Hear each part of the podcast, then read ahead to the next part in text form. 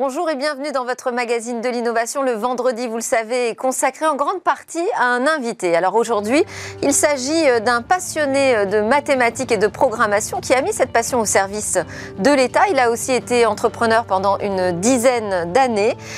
Et euh, il est euh, désormais le grand ordonnateur, on peut dire ça comme ça, des responsables du numérique de l'ensemble des ministères. Alors je lui demanderai où en est la transformation numérique de l'État et nous verrons aussi comment les technologies euh, peuvent jouer un rôle différent et ne trouver une place différente aussi de l'administration au sein de la société. Ce sera donc la grande interview de Nadi Bouhana, directeur interministériel du numérique, tout à l'heure. Avant, nous allons débriefer de quelques actus phares du secteur avec le fin connaisseur Christophe Holnet à mes côtés. Alors notamment, on va parler du vote très attendu par les salariés d'Amazon, mais encore aussi de Visa qui acceptera les paiements en crypto-monnaie. Et puis nous ferons un détour par le Luxembourg grâce à mon confrère Charles-Louis Machuron, où les levées de fonds vont bon train depuis le début de l'année. En fin d'émission, on retrouvera évidemment notre rendez-vous euh, dans l'espace qui sera dédié aujourd'hui au quasar. Ce sont les phares de l'univers. Mais tout de suite, place au débrief.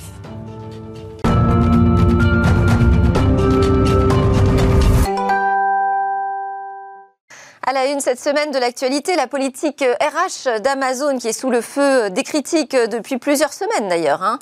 On va aussi parler du premier quartier qui sera entièrement imprimé en 3D et puis ce sera en Californie et euh, aussi de Visa qui accepte les paiements en crypto-monnaie. Alors pour cela, pour commenter ces news et d'autres au Luxembourg, j'ai convié Christophe Holnet, président de l'entreprise de deep tech d'Athena et senior advisor au sein de Apax Partner qui est un fonds européen de private equity. En visio, connecté depuis le Grand-Duché, nous avons Charles-Louis Machuron, fondateur du média Silicon Luxembourg, qui est spécialisé dans l'actualité des startups au Luxembourg. Bonjour à tous les deux déjà. Bonjour. On va commencer par euh, ce qui est très très chaud en ce moment hein, aux États-Unis. C'est euh, Amazon, Amazon, sous le feu des critiques. Moi, je vois passer sur les médias américains tous les jours euh, des news absolument aberrantes sur la manière dont Amazon se comporterait avec ses salariés dans les entrepôts. Il y a eu l'organisation là d'un vote absolument historique pour la création d'un premier syndicat Amazon dans un entrepôt américain. Alors pourquoi ça attire autant l'attention? Bah, ça attire l'attention parce que Amazon est un, est un géant qui a euh, énormément profité euh, de, de, la pandémie. Hein. Aujourd'hui, Amazon est devenu le troisième employeur privé à peu près au monde, hein, 1,3 million euh, environ d'employés. Ses revenus ont cru de 38% au cours de, au cours de l'année dernière. Jeff Bezos, son fondateur, est l'homme le, plus riche du monde. Pour faire euh, ce succès d'Amazon, eh bien, l'essentiel des employés sont ce qu'on appellerait en France euh, des, des, employés de première ligne ou de seconde ligne, pour reprendre notre, terminologie. Euh, Amazon n'a pas de, il n'y a pas de syndicat Amazon aux États-Unis. Ils ont près de 800 ou 900 000 personnes aux États-Unis, 800 entrepôts, une entreprise énorme. Il n'y a pas de syndicat les mauvaises langues disent qu'Amazon a toujours tout fait pour euh, les empêcher. Et là, il y a une tentative euh, de syndicalisation dans un entrepôt en Alabama, dans le sud, américain, euh, un entrepôt de, de, de 6000 personnes en plus, c'est un euh, État conservateur. Enfin, ça semble assez étonnant que ça se passe là-bas aujourd'hui. oui, alors la raison aussi pour laquelle, donc, en dehors du succès d'Amazon, de, ce, de ce contexte, il y a aussi un contexte où les, les, politiques s'en mêlent. Les démocrates, Bernie Sanders est venu, euh, venu les soutenir. Il faut comprendre que 85% de ces euh, employés sont afro-américains et le mouvement Black Lives Matter est venu aussi en, en soutien. Donc tout ça constitue un contexte assez tendu, mais je veux dire, il faut faire attention qu'on le regarde avec notre prisme euh, et nos traditions françaises, mais c'est quand même très différent aux États-Unis. Et là, ce qui est intéressant, c'est qu'il ne s'agit pas de conditions salariales. Amazon est plutôt un très bon employeur. À l'échelle américaine, euh, aux États-Unis, il n'y a pas de salaire minimum. Hein, euh, le salaire minimum en Alabama, c'est 7,50 dollars de l'heure. Mm-hmm. Eux, leur salaire minimum, c'est 15 dollars. Donc ça veut dire qu'ils sont plutôt bons employeurs. Et l'autre élément fondamental qu'on oublie, c'est l'assurance santé. Aux États-Unis, il n'y a pas de sécu.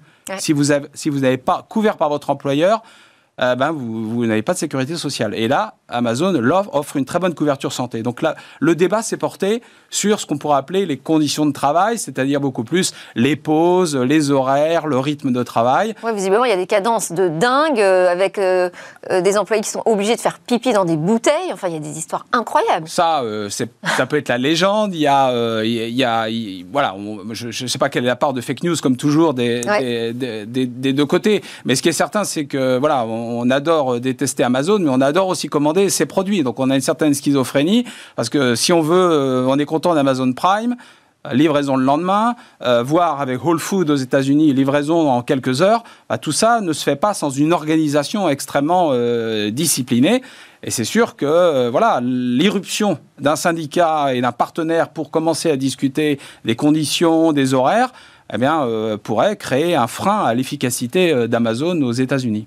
Oui, parce que ça pourrait se répandre en fait. On pourrait trouver euh, de nouveaux syndicats aux États-Unis. Et puis euh, peut-être que ces euh, débats qui arrivent sur la place publique sur les conditions de travail pourraient même toucher l'Europe ben, en fait, en Europe, il y a des syndicats chez Amazon, parce que c'est la loi en France. Hein, et en France. Mais on a déjà entendu des histoires sur les cadences et les conditions oui, mais.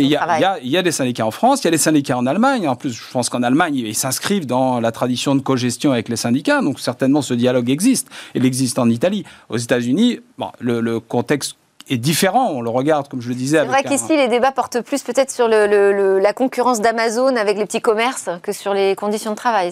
Bah, disons qu'il y a l'aspect de régulation du, de, régulation du géant. Mais aux États-Unis, euh, bon, les observateurs disent que le vote ne sera probablement pas favorable à un syndicat, mais que ce qui sera observé, c'est la marge euh, d'écart et plus elle se réduit, plus ça encouragera dans les autres 800 entrepôts à essayer aussi de, de, de, de, créer ce, syndicat. Et ça, ça arrive dans un contexte, euh, effectivement, où il n'y a plus de classe moyenne aux États-Unis et où les classes populaires euh, bon, bah, cherchent des, des représentants sous diverses formes. Et ça peut être, aujourd'hui ça n'a pas été le cas, mais ça peut être les syndicats.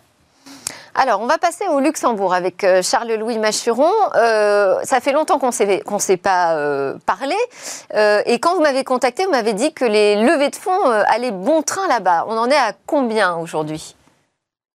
Eh bien, là, on vient de franchir les, 30 millions d'euros levés par les, par les startups luxembourgeoises sur le premier trimestre donc de l'année 2021. C'est presque autant que sur toute l'année 2020 confondu déjà. Euh, on a deux levées de fonds dont on ne connaît pas les montants, donc on peut estimer que c'est quand même, euh, on est peut-être déjà peut-être plus proche des 35 millions. Donc il y a, en ce moment, il y a une vraie, vraie croissance euh, des, voilà, des, fonds levés et des, entreprises vraiment qui, qui, grandissent au Luxembourg. Il y a un secteur en particulier par les, par les business angels que. il y a un secteur en particulier qui en profite? C'est assez, assez, varié. très honnêtement, on a aussi bien des, euh, une start-up dans le, dans le domaine des technologies spatiales, une start-up dans le domaine de la fidélisation marketing, euh, dans le domaine aussi industriel, on en a là pour le coup on en a on en a deux, euh, le recrutement aussi de profils tech, voilà qui qui se développe aussi bien.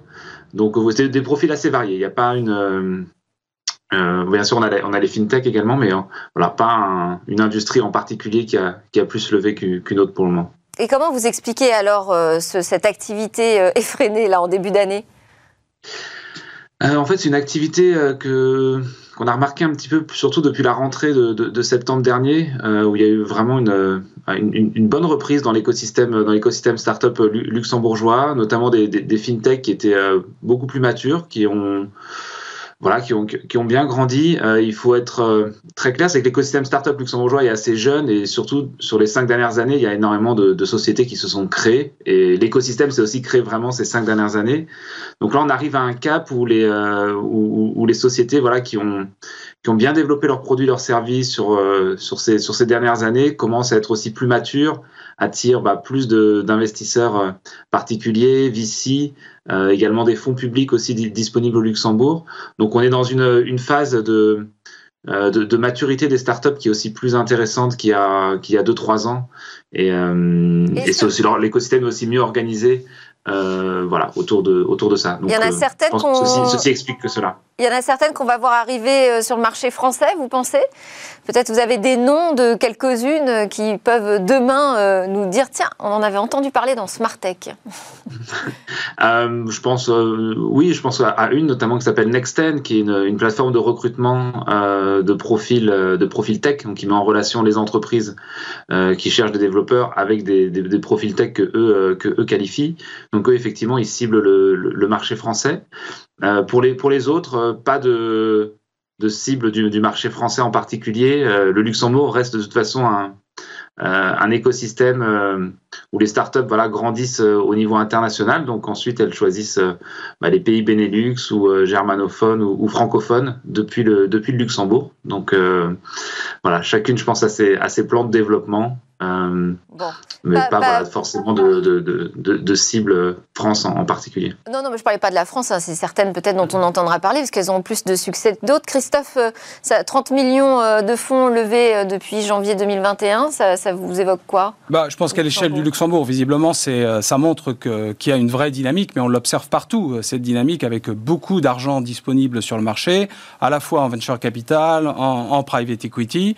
Et bon, la révolution numérique qui s'est accéléré eh ben, crée aussi euh, beaucoup d'opportunités. On aurait pu penser effectivement au Luxembourg. Euh, FinTech, mais là, euh, monsieur nous rappelle qu'effectivement, le Luxembourg est aussi un pays où, lorsqu'on crée une start-up, il faut penser tout de suite international par la nature du, marché local, un peu comme d'ailleurs en Hollande ou en Belgique. Et, et ça, c'est quelque chose qui est important pour le succès futur, c'est tout de suite voir international. Et c'est ça qui est sans doute très intéressant dans ces start-up. Alors, on va enchaîner avec Visa, qui pour l'instant ne voit pas international d'ailleurs, hein, qui va accepter les paiements en crypto-monnaie, mais ça reste sur le marché américain? Oui, alors c'est une première étape sur, de, dirais, dans le processus euh, d'honorabilisation euh, des, des, crypto, euh, des crypto-monnaies. on l'avait eu avec Elon Musk qui a qui a euh, annoncé qu'on pourrait acheter une Tesla avec, euh, avec des bitcoins. Voilà, bon, on est dans ce processus-là et là c'est intéressant parce que Visa apporte euh, ben, son nom à, un, à une crypto-monnaie. Mais attention, cette crypto-monnaie c'est l'USD Coin. Donc c'est un et l'USD Coin, si vous en achetez, vous l'achetez 1 dollar l'USD Coin, et dans, dans 6 mois, dans un an, dans 2 ans, ça vaudra 1 dollar, puisqu'elle est garantie. Ce qu'on appelle un stable coin. C'est une stable coin, absolument. Donc c'est stable. Donc ça, ce qui est intéressant, c'est que ça vous permet d'avoir le frisson d'avoir un wallet avec des cryptos sans le risque. D'accord.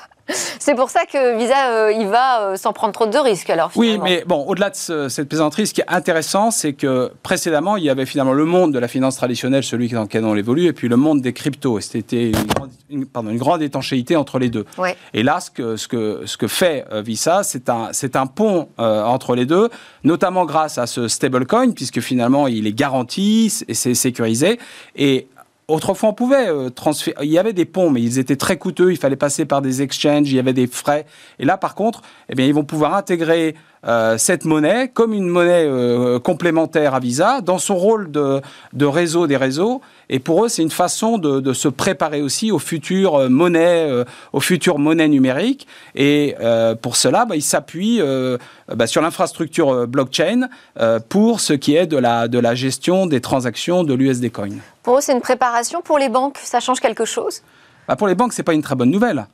Euh, puisque ce monde des cryptos leur, échappe euh, un petit peu, et que là, euh, vous allez typiquement les transactions pourraient se faire sans passer par les systèmes de compensation interbancaire tels que SWIFT ou autres, qui prennent un petit pourcentage sur chaque transaction, mhm. et, et, les banques également. Et dans ce contexte de taux d'intérêt extrêmement faible, les marges se réduisent et tout le monde cherche à grappiller euh, quelques pourcentages. Et là, euh, eh bien, ça pourrait être pour Visa une façon de s'affranchir un peu plus des banques.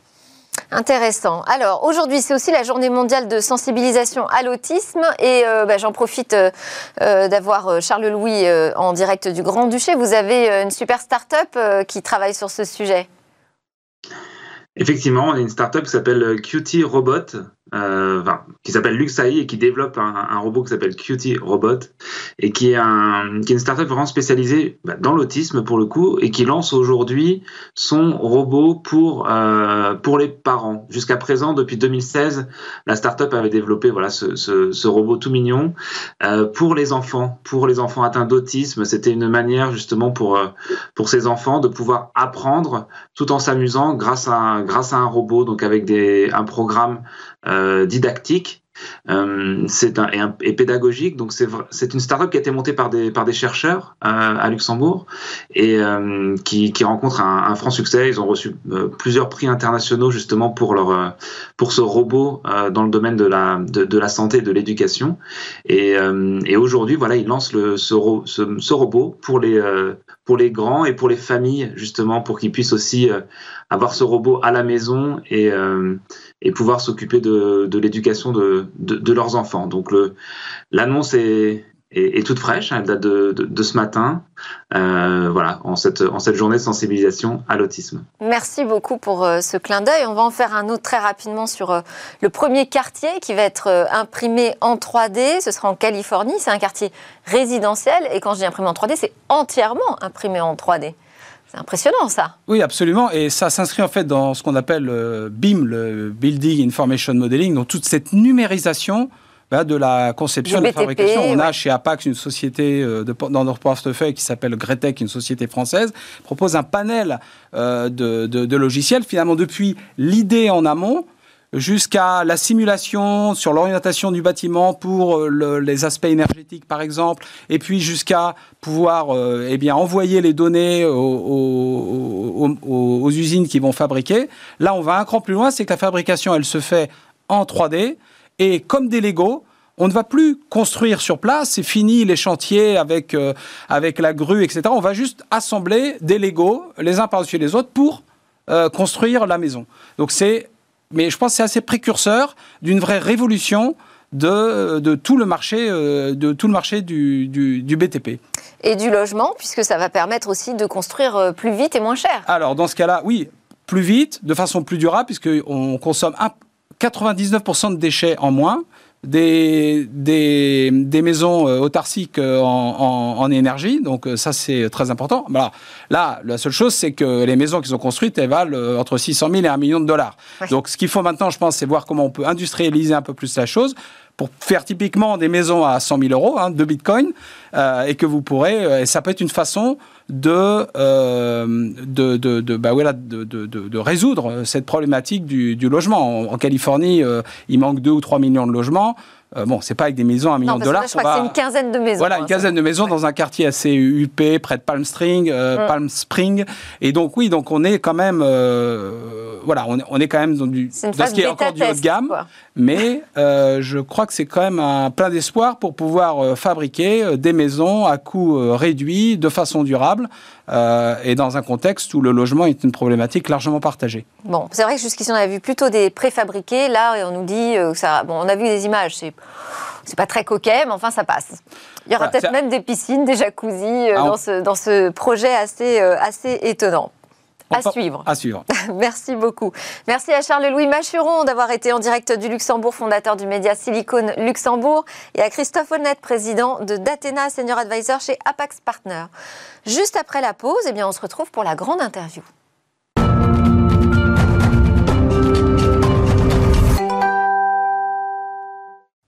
C'est l'heure de la grande interview de Nadi Bouhana, directeur interministériel du numérique. Bonjour, merci beaucoup d'être avec nous. Alors, je disais que vous étiez le directeur du numérique. Je vais être un petit peu plus précise. Euh, vous pilotez, vous coordonnez la transformation numérique des services de l'État. Euh, mais peut-être on va revenir sur votre profil. Hein. C'est un double profil à la fois de haut fonctionnaire et euh, d'entrepreneur. Vous avez une dizaine d'années d'expérience dans la création d'entreprises. ce qui vous fait un point commun d'ailleurs avec Mounir Majoubi qui vous a nommé à ce poste lorsqu'il était secrétaire d'État au numérique. Alors, avant d'aborder ces sujets hein, que porte euh, la, direction euh, du numérique de l'État, moi je voulais savoir, ces 10 ans d'expérience dans l'entrepreneuriat, quels souvenirs en gardez-vous et est-ce qu'aujourd'hui ça vous porte dans votre stratégie? euh, bonjour euh, Delphine Sabatier. Effectivement, j'ai un parcours euh, mixte avec une dizaine d'années au sein de l'État, puis une dizaine d'années en tant qu'entrepreneur. le fait d'avoir les deux regards et un retour, et un retour au sein de, l'État. Le fait d'avoir les deux regards permet de relativiser un certain nombre de choses, effectivement, et je pense que c'est un, atout pour s'assurer que l'action du numérique est bien au, service des citoyens et des entreprises françaises. Relativiser, c'est-à-dire bah, relativiser, c'est-à-dire que ça permet d'avoir un pied dans l'économie réelle et un pied dans les euh, politiques publiques. Et le fait d'avoir ces deux regards est très complémentaire. Alors, donc vous arrivez à la direction interministérielle du numérique en 2018, 2017, 2018. et puis il y a ce grand projet donc, qui attend euh, qu'on lui donne son coup d'envoi, c'est tech.gouv. L'objectif, c'est accélérer la transformation numérique du service public. La première question que j'ai envie de vous poser, c'est pourquoi? Quelle est la finalité? Euh, On ne numérise pas juste pour le plaisir de numériser Oui, tout à fait. Peut-être avant, avant d'aborder tech.gouv, un mot sur les, priorités euh, gouvernementales, puisque l'action du numérique de l'État s'inscrit nécessairement dans ses priorités euh, politiques. Donc la simplification euh, pour tous les Français, mais également l'inclusion, être capable réellement d'accompagner les plus éloignés du numérique pour accéder plus facilement aux services publics, et également les personnes en situation de handicap, par exemple, alors ça, on va, l'aborder sur le rôle de, l'État numérique. Ça, j'ai prévu des questions là-dessus. Ne vous inquiétez pas, on va en parler. Et donc c'est vraiment ce cadre euh, qui fixe l'action du, numérique public. La direction interministérielle du numérique, la DINUM, c'est le capitaine d'équipe d'une certaine manière. Donc on, joue ce rôle d'animateur euh, d'ensemble. On joue un rôle de cabinet de conseil interne également. Et puis on, est réalisateur, on conçoit, on opère des services. Et puis on finance également euh, des services numériques produits par l'État. Et donc le programme Tech.gouv, c'est un programme à la fois de rattrapage et d'accélération. Rattrapage parce qu'il y a deux ans, deux, trois ans de cela, nous étions grosso modo 16e nation européenne euh, dans le domaine du numérique, donc assez loin de notre rang euh, économique.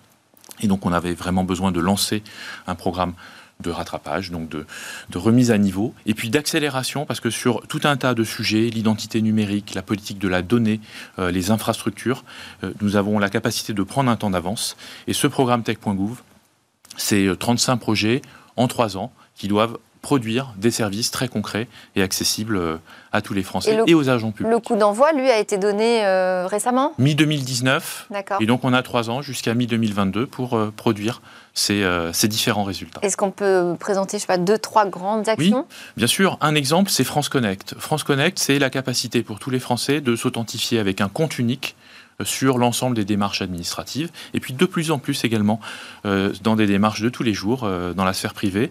En euh, trois ans, nous avons atteint 22 millions de Français qui accèdent à leurs services publics grâce à France Connect. C'est également des démarches qui sont mises en qualité le point commun entre la prestation d'accueil des jeunes enfants, entre les déclarations de ruches, entre les demandes de bourse au collège, c'est une notation qui est euh, donné par les citoyens de plus de 9 sur 10. Et donc on s'est mis, un peu comme euh, dans l'e-commerce, on s'est mis dans un dispositif... On peut mettre des étoiles On peut mettre des étoiles à la fin de son expérience numérique. Et ça permet d'orienter les priorités et les travaux des équipes euh, informatiques de l'État. Est-ce qu'il y a des, enjeux qui sont plus difficiles que d'autres à relever? Bah, cette question de la qualité n'est pas simple, puisque la, la, complexité du monde administratif et là, surtout l'étendue des services publics nécessite de traiter toutes les démarches les unes après les autres dans la sphère sociale, dans la sphère euh, fiscale, dans euh, euh, la sphère culturelle, etc. Et donc c'est vraiment l'étendue de, ce patrimoine finalement qui, est l'enjeu le plus compliqué. Et puis nous avons également des enjeux de gouvernance avec un très grand nombre d'acteurs à mobiliser. Mais c'est un peu la même chose dans les grands groupes privés également. Oui. Alors, euh, ce qu'il y a, c'est que euh, bon, dans les grands groupes privés, le recrutement euh, se fait de manière classique. on va chercher des talents, exactement la personne qu'on veut, au moment dont on a besoin, a priori. donc, cette transformation de l'État, elle va aussi passer par une stratégie RH, j'imagine. Oui, tout à fait. Effectivement, on ne peut pas réussir un aussi grand nombre de chantiers sans investir dans les talents et dans les expertises. D'ailleurs, c'est toute la question entre l'externalisation et l'internalisation qui, a été, euh, qui a été traitée ces, dernières années. On ne peut réussir l'externalisation euh, que si on maîtrise. On maîtrise, on comprend les concepts qui sont euh, manipulés et qui ensuite donnent lieu à des partenariats avec les tiers. Et donc depuis quelques années, nous investissons dans le développement de la marque employeur, nous, nous investissons également dans vraiment le parcours euh, des, euh, euh, des, recrues pour donner envie aux experts de, finalement qui sont aujourd'hui en particulier dans les écoles ou qui sont employés dans les, dans les groupes privés, de leur donner envie de rejoindre les rangs de l'État. Donc d'internaliser des talents Internaliser des talents tech, effectivement, et nous avons quelques arguments à faire valoir. Ah, et en particulier euh, le sens des, missions et le sens des projets euh, qui sont proposés. Nous, nous savons également aujourd'hui nous aligner sur les rémunérations qui sont proposées euh, dans le privé. Nous sommes capables de donner des responsabilités beaucoup plus importantes, notamment à des jeunes, à des jeunes diplômés que ce qu'ils peuvent avoir dans le privé. Et puis, enfin, c'est quand même, un, je pense, c'est un très bel atout dans un CV d'avoir un passage au sein de l'État, même si euh, on ne cherche pas à y faire toute sa carrière. Et donc vous lancez régulièrement des appels à candidature. Moi j'ai vu notamment une opération Commando UX. Tout à fait.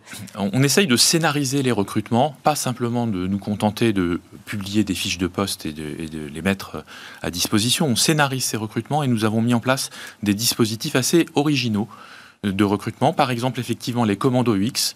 Euh, nous, euh, faisons appel à ce que l'on appelle des UX designers, donc des experts du parcours client et du, parcours utilisateur. Nous, leur proposons des défis et ils viennent nous rejoindre pour quelques mois et euh, ils vont aller. Donc c'est un, un, petit cachet, c'est une mission. C'est une mission plutôt courte, effectivement, de 4 à 6 mois.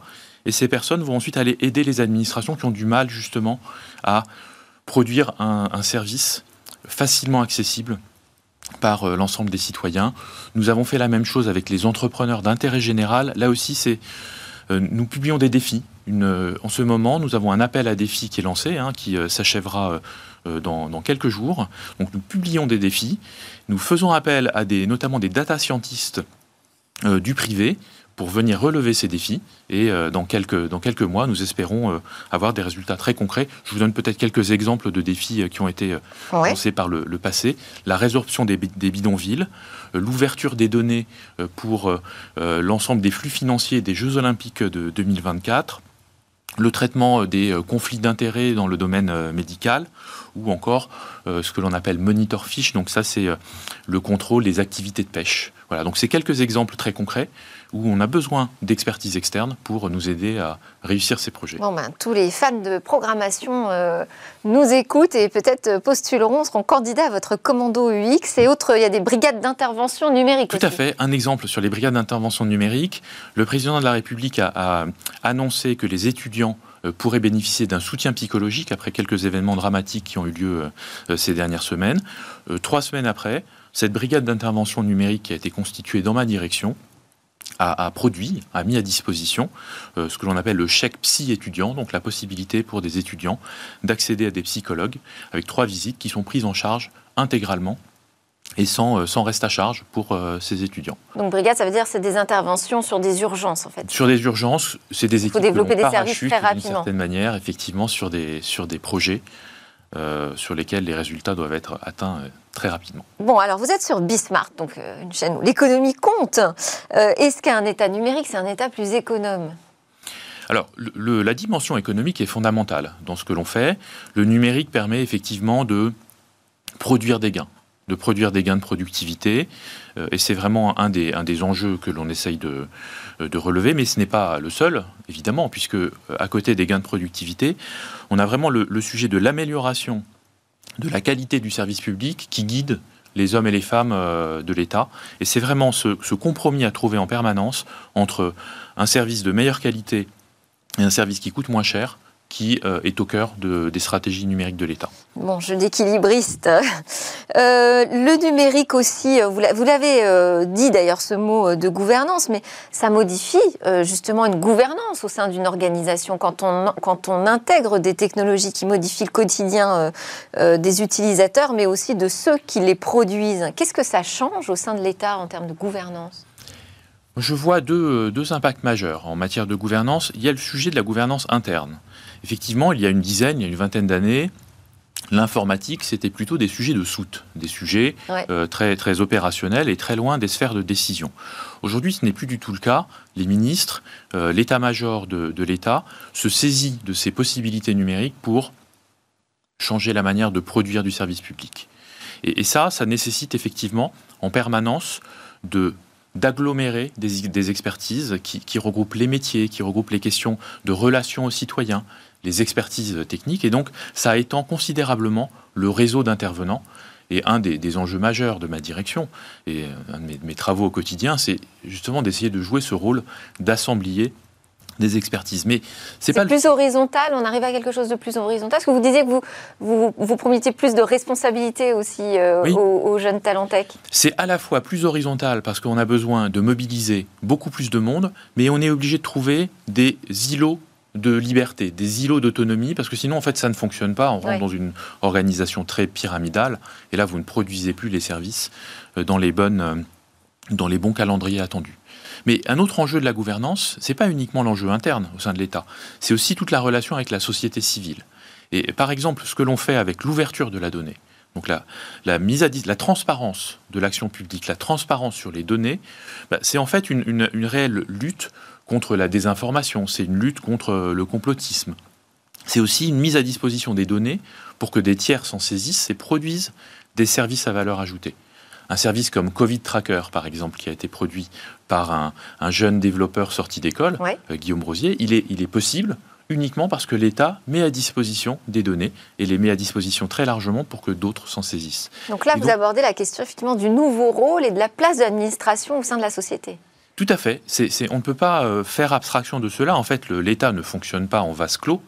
On a vraiment besoin en permanence d'avoir ces échanges avec la société et avec la société civile, les entreprises, les associations, euh, les personnes, pour euh, inventer des nouveaux services. Et puis, comme je le disais tout à l'heure, bien tenir compte de leur perception de ce que l'on fait. Ce, que l'on appellerait un retour client dans une entreprise, euh, c'est vraiment fondamental désormais d'écouter la manière dont nous sommes perçus, ce que l'on produit, pour l'améliorer au quotidien. Et euh, il y a la question aussi de l'inclusion, puisque l'État doit s'adresser à tous, et le numérique pose régulièrement hein, cette question euh, comment faire pour qu'il soit véritablement inclusif oui, c'est un, réel enjeu. Il y a une formule pour cela que l'on essaye de suivre, c'est du numérique pour tout et pour tous. C'est-à-dire que on a, on a, on l'a vu. Il y a des euh, populations qui ont du mal à utiliser les services publics quand ils passent en 100% numérique. Tout à fait. C'est pour ça qu'il ne faut pas passer en 100% numérique. Et ça, c'est un enjeu fondamental. Il faut rendre possible l'accès au service public par le numérique, mais il, faut, il ne faut pas que ça devienne une obligation. Et c'est les stratégies omnicanales, donc la possibilité de mettre à disposition de l'accueil téléphonique, de mettre en place euh, des points de présence physique, c'est ce qu'a fait le gouvernement avec euh, les espaces France Service, par exemple, qui permettent de euh, mettre à disposition tous les citoyens dans les territoires des, points de présence physiques. Alors avec le Covid, c'est toujours compliqué d'assurer cette relation, mais c'est vraiment un enjeu majeur. Vous n'avez pas pour une raison X ou Y, envie ou la, possibilité de faire vos démarches en ligne, vous devez avoir la possibilité de le faire autrement. Et c'est vraiment cet équilibre qui est important. Ça, c'est quelque chose qui va perdurer, qui reste dans votre feuille de route. Alors, euh, on, arrive déjà pratiquement à la fin de notre rendez-vous, mais je voulais quand même vous poser la question de la souveraineté numérique qui est au cœur de toutes les discussions dans Smart Tech, je crois. Euh, déjà, quelle est votre définition de la souveraineté numérique? La souveraineté numérique, pour moi, ce n'est pas un sujet de nationalité et ce n'est même pas un sujet euh, d'alignement euh, euh, des, priorités ou des intérêts. Je pense que pour l'État, c'est le fait de pouvoir choisir ses dépendances. Donc c'est de savoir et de choisir avec qui on travaille et d'en changer. Est-ce que, l'État ouvre son carnet de commandes suffisamment, à votre sens, à la French Tech, aux, aux, startups françaises? Comme vous disiez en introduction, euh, la question des PME françaises et européennes euh, m'est particulièrement chère hein, pour avoir euh, fait ce parcours. Je peux vous dire qu'effectivement, nous travaillons en étroite liaison avec les éditeurs logiciels, avec les opérateurs euh, euh, français et européens. Et d'ailleurs, durant toute la crise sanitaire, les services numériques ont été lancés ont quasiment tous été lancés en partenariat avec des PME. Donc vraiment des, des acteurs de niche très pointus sur leur domaine, qui sont capables d'apporter une réelle valeur ajoutée à l'État. Une place pour l'open source aussi?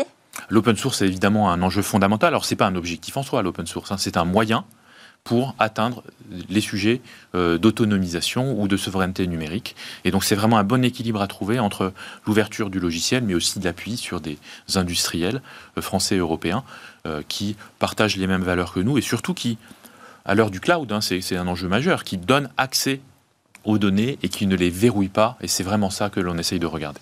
Alors, on arrive euh, à ce moment du, grand entretien où je vais vous poser des questions très rapides. C'est l'interview express dans Smartech. Euh, vous répondez aussi vite que possible, exactement euh, comme la longueur de ma question. Vos rêves Immédiatement, reprendre le volleyball, le ski et un restaurant entre amis. Ah, je, je partage. Vos peurs je pense que le, lien social euh, s'est délité et s'est considérablement dégradé euh, depuis le début de la crise sanitaire. Mon, ma peur, c'est que ce soit irréversible ou qu'on mette des années à retrouver un, mode de vie convivial. Est-ce que vous avez une idée fixe? Euh, Une idée fixe, oui. J'irai laisser un, monde meilleur à mes, à mes enfants. Le futur, vous l'imaginez comment, justement? Moi, je suis un grand fan des frères, des, frères Wachowski donc, et donc du film Matrix. C'est un futur possible. Je pense qu'il faut qu'on fasse en sorte qu'il n'arrive pas. Prochaine révolution dans le service public, ce sera? Je pense que c'est plus large que le service public. Pour moi, la prochaine révolution, c'est la fin du salariat. Et donc, c'est les nouvelles méthodes, les nouvelles modes d'organisation des entreprises et peut-être du service public. Merci beaucoup, Nadi Bouana, directeur interministériel du numérique, d'avoir accepté de vous prêter euh, au jeu de la grande interview et de son finish euh, express. Euh, je sais que vous ne pouvez pas rester avec nous, mais j'espère que vous regarderez quand même la séquence depuis chez vous. À suivre, c'est notre rendez-vous dans l'espace.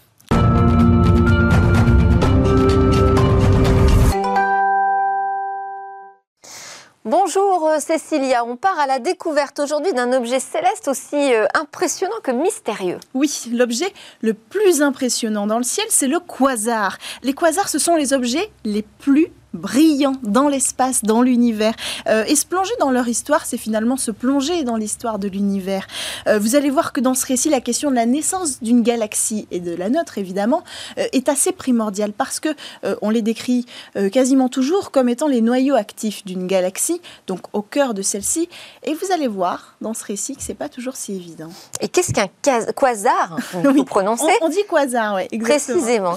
Alors, c'est un trou noir supermassif. En fait, on en a déjà parlé euh, sur ce plateau. Alors un trou noir, c'est une région dans l'espace, c'est vrai, où la matière est si concentrée que même la lumière ne peut s'en échapper. Alors vous allez me dire, c'est bizarre. Vous venez de dire que c'était très lumineux. Plus lumineux? Je m'explique. Il y a deux types de trous noirs. Les trous noirs éteints, euh, comme celui qu'on a vu au début de l'image, et les trous noirs qui deviennent actifs une fois qu'ils attrapent de la matière euh, autour d'eux.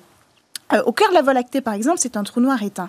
Eh bien, euh, ces trous noirs encore en activité sont entourés de lumière. On le voit sur les images. Hein. et ils doivent cette lumière à la matière qui tourne et qui tombe au fond du, euh, du trou. Et plus le trou noir est puissant, plus il y a de matière qui va être ingurgité, si j'ose dire, par, euh, par cet objet, et plus il va être lumineux. C'est pas qu'il émet de la lumière, c'est que euh, ce qui se passe, le phénomène qui se passe autour de lui, émet de la lumière. C'est la force de friction qui est engendrée par le frottement du gaz, des particules de la matière, qui va créer d'énormes chaleurs et donc de la lumière. Euh, le plus lumineux d'entre eux, de ces trous noirs supermassifs, eh bien, c'est le quasar qu'on va retrouver. Euh, certains sont des milliers de fois plus lumineux que notre propre galaxie, la Voie lactée.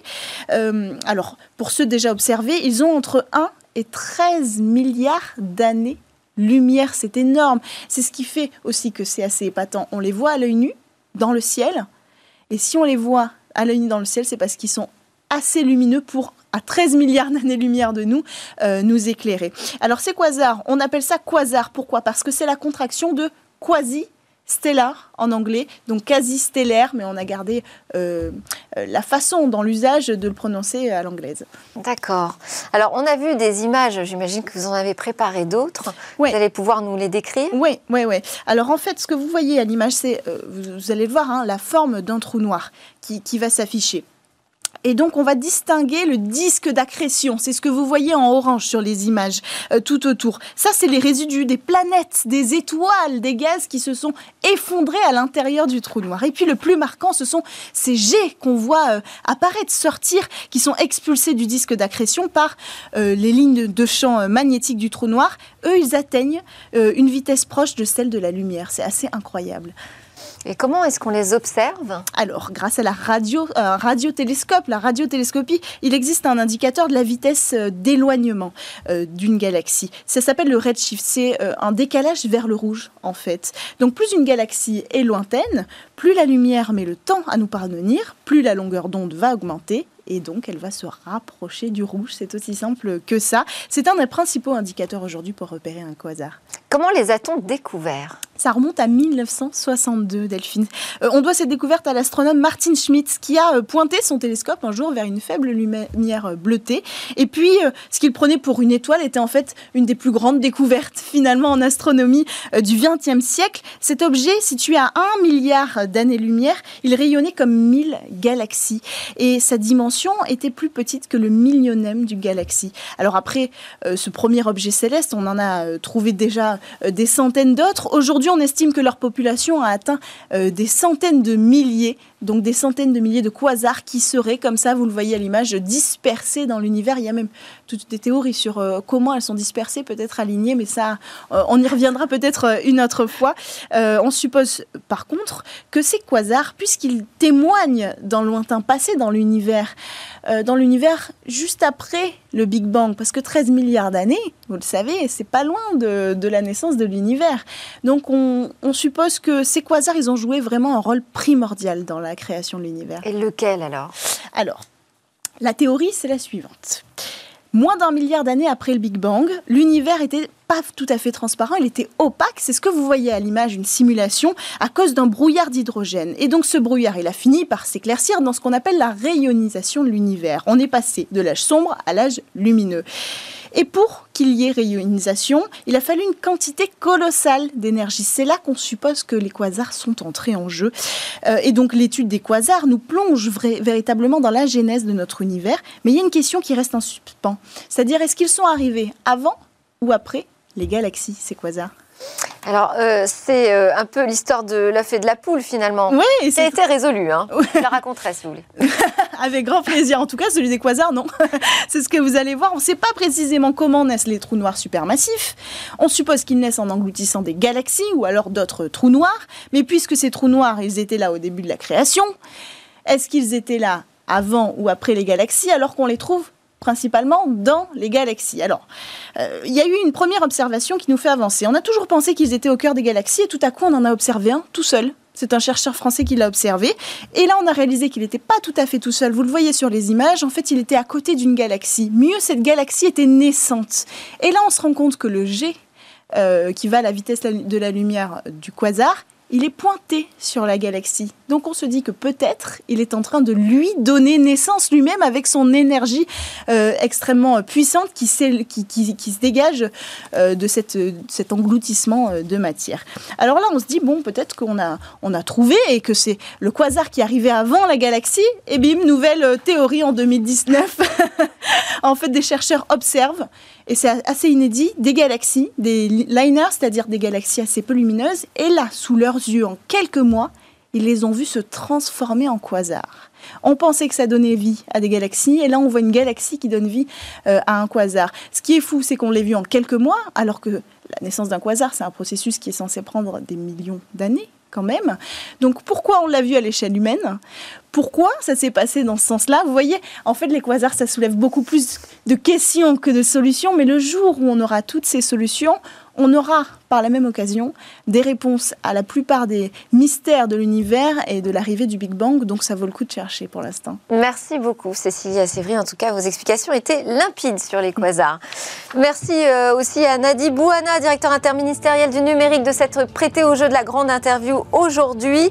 C'est l'heure euh, du lab où pitch euh, les entreprises du numérique. Nous, on se retrouve mardi pour de nouvelles discussions sur la tech. En attendant, je vous souhaite un excellent week-end de Pâques.